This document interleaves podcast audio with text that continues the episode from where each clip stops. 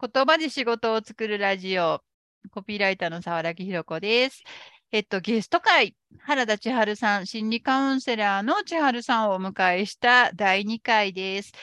第1回はまあ自分を知るっていう言葉を入り口に自分って言ってもいろいろななんか自分というものの捉え方も人それぞれいろいろあるよねみたいなところからなんかこう俯瞰と没入の話をしておりましたがどうですか千春さん？いややっぱりおおやっぱりこうす好きな分野っていうかそんな話が、うん、あのいつまでたっても誰とでも好きなんやなっていうのが、そうですね。はい思いました。楽しい。あっという間に時間過ぎる。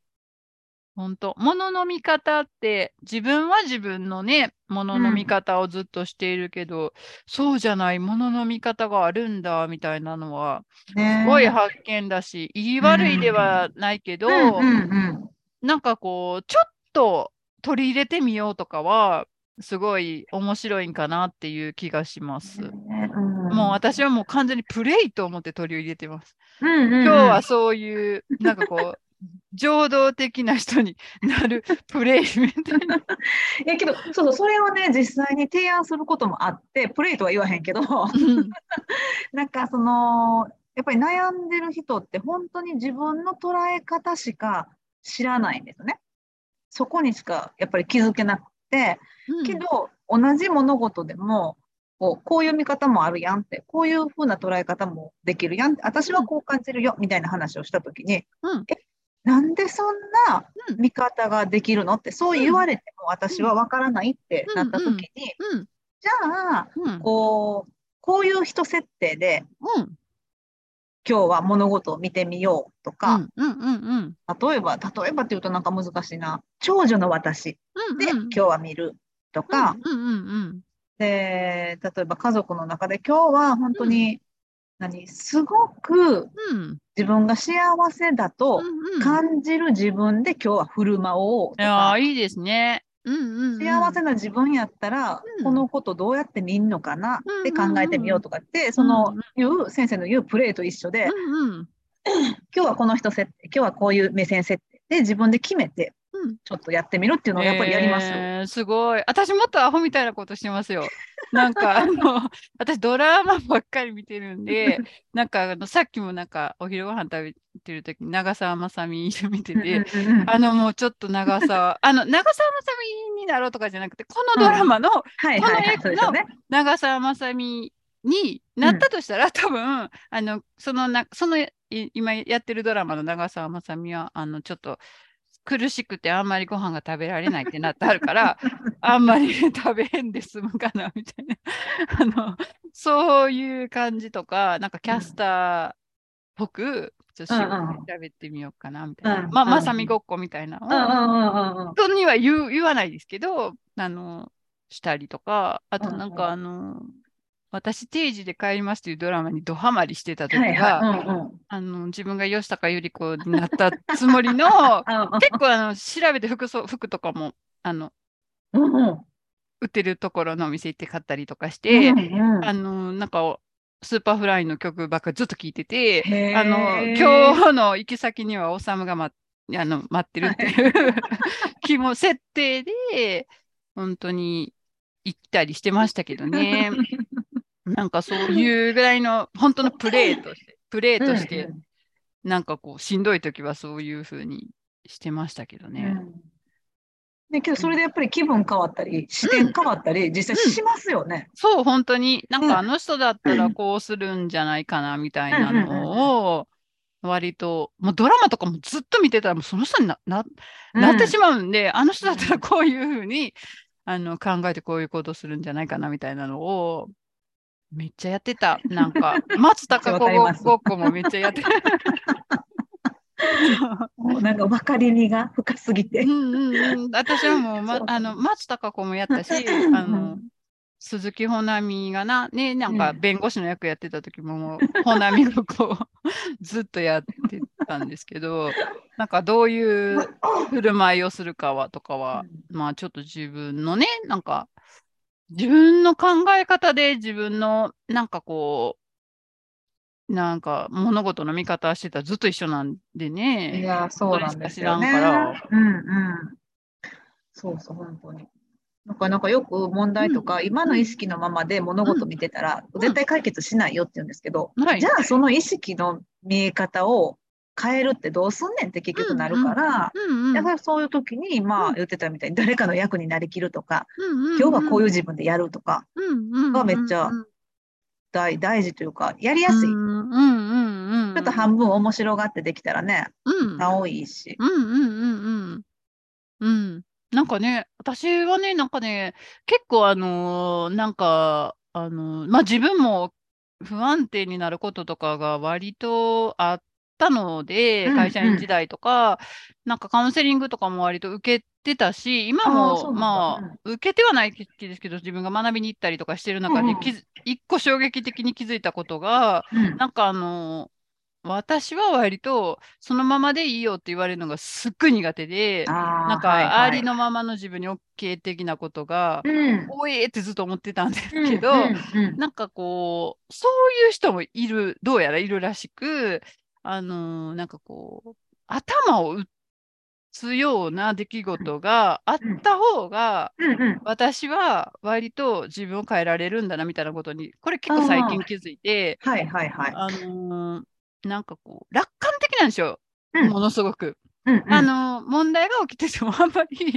気にしてないっていうか、見て見ぬふりする癖が結構あって、あのーその夫婦関係にしても、あの結構その深刻に考え、悲観的に考えてしまう人は、うん。夫がなんかこう、あの、なんかこう、目を見てくれないとか、なんかうん。今日も行ってきますも言わなかったとか、そういうことをうんうん聞くんですけど、うん。私もそういうこと全然聞いてもないので、なんか問題が起きてもあんま気づけないんですよ。すごい楽観的なんで。うん。なので、なんかこう、これは問題なんだよって、うん。ガンと言われた方が、え、それ問題やったみたいなうん。ことに気づけて対処ができるので、うん。割となんかいいんだよとか、それは問題じゃないんだよって言われるよりも、うん。そこ、問題ですからって言ってもらった方が、ああの、なんかこう、気づいてなかったわけじゃないんですよ。うんうん。気づいてはいたけど、うん気づかぬふりをしてたんですよ。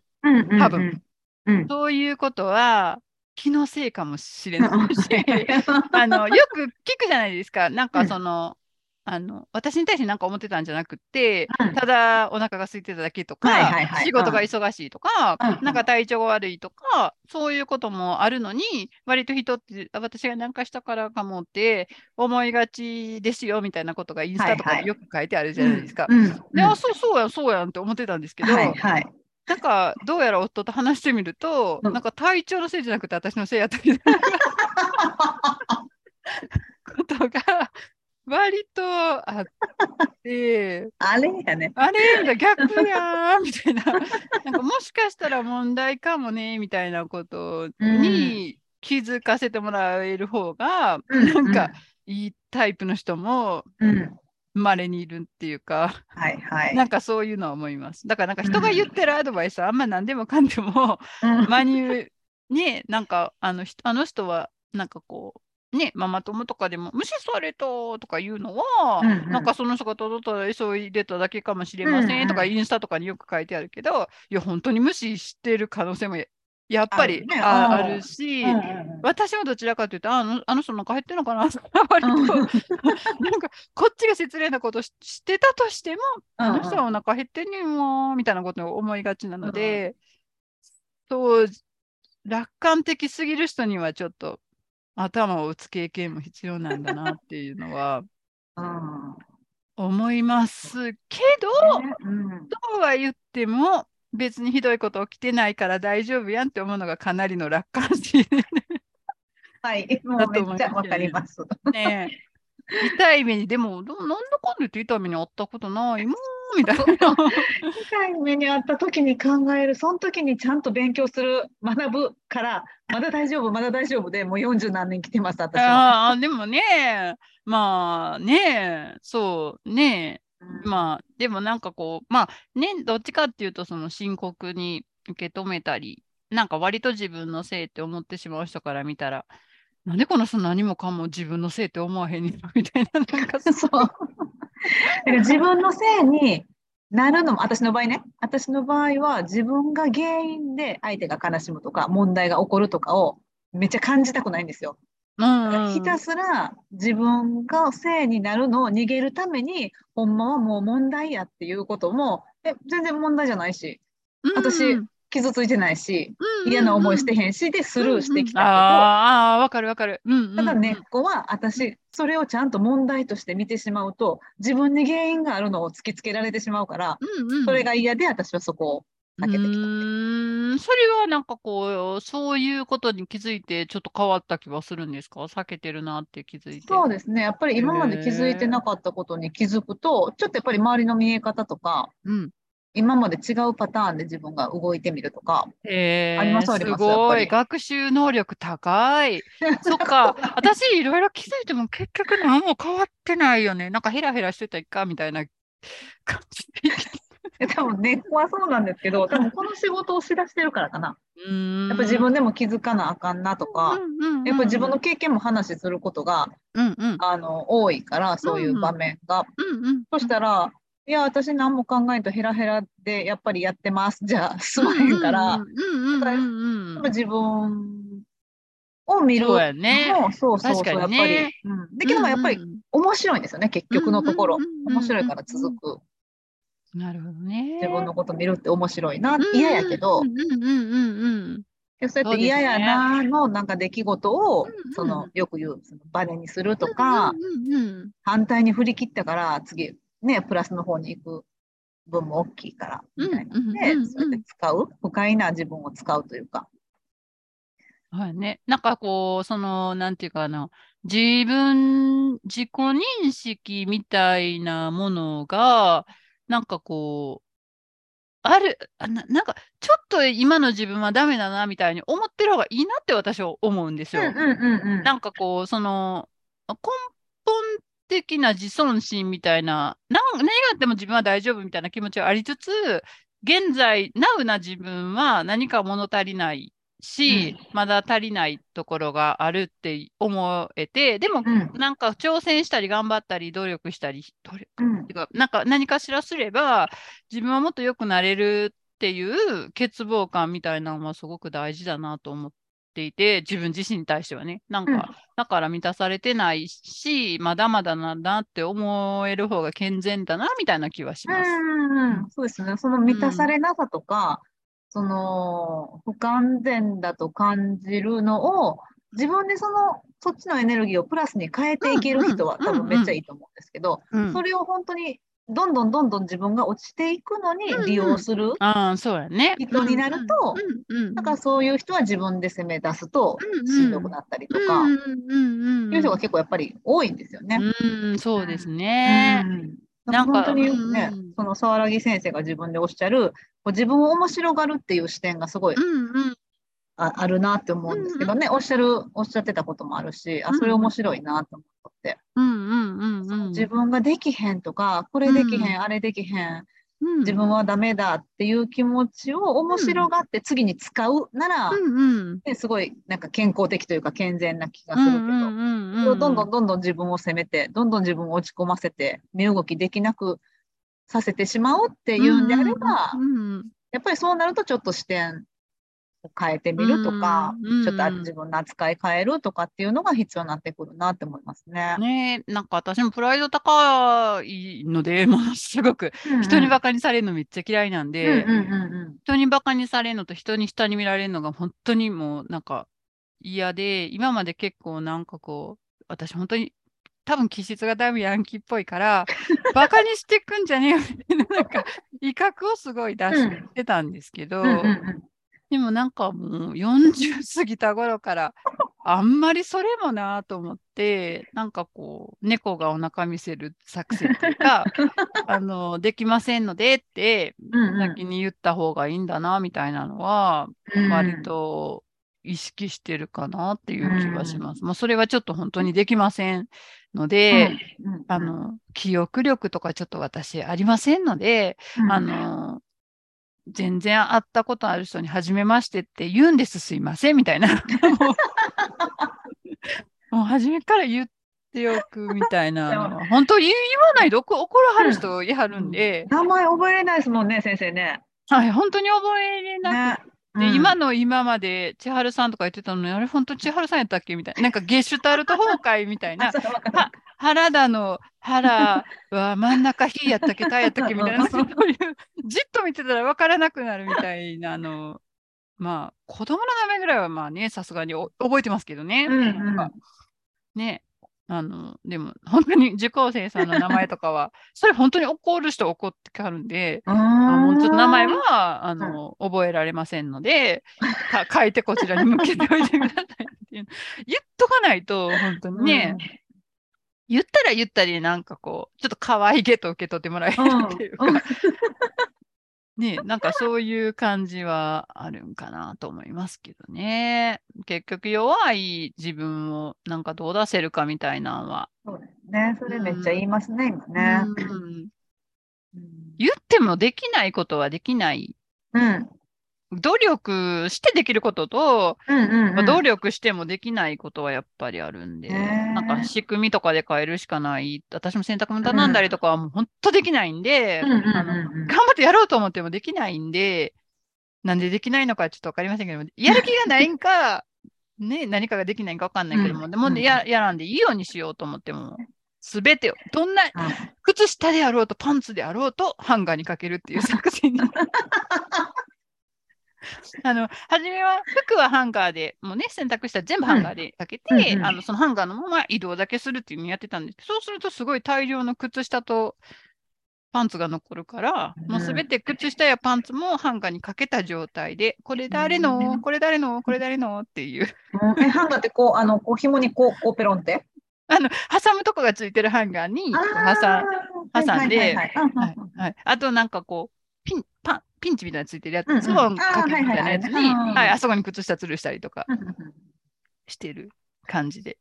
誰のかわからんものを吊るすところがあって、自分で取ってってね、みたいな。もうなんかパンツも靴下も誰のか全然わかんなくて。わかんないですよね。全然同じサイズ。うん、家族、まあ、小2の末っ子以外、ほぼ全員同じサイズなんで、もう、何のこっちゃもう全然わかんないんで、もう、わかそういうのはもうできないもんはできない。うん。どうにかしようと思ってもできない。ね、うん、できないもんをできないで、できないので終わらせれたらいいんですけど、またそのできないで、私ダメとか、うん、できないことが、うんうん、だからあの人より劣ってるとかって、やっぱり比べる材料に使ったり、うんうん、落ち込む材料に使うと、うんうんしんどいですよね。ね。なんか判断塾がいろいろあるといいですよね。うんうん、私なんかも結構仕事が結構すべてのなんかこう逃げ道っていうか、うんうん、まあ私家事とかできませんけどそれなりに仕事しておりますからみたいな。なんかそういうそういう逃げ道に仕事はなってきた感じが、うん、ね、人間関係も大してうまくいかないし、なんかこう女性としての振る舞いがどうのこうのとか言ったらもうちょっと太刀打ちできませんので、でもなんか仕事で自分を発揮する場所があってよかったなって、私はすごくそれが本当救われた感じがするので、うん友達とかあんまりないけど、なんか仕事って言えば人と喋れるし、うんうんうん、これが仕事じゃないところにいきなり出されても人とあんまりどうやって喋っていいか分かんないんで、ん。仕事があってよかったなってすごい思います。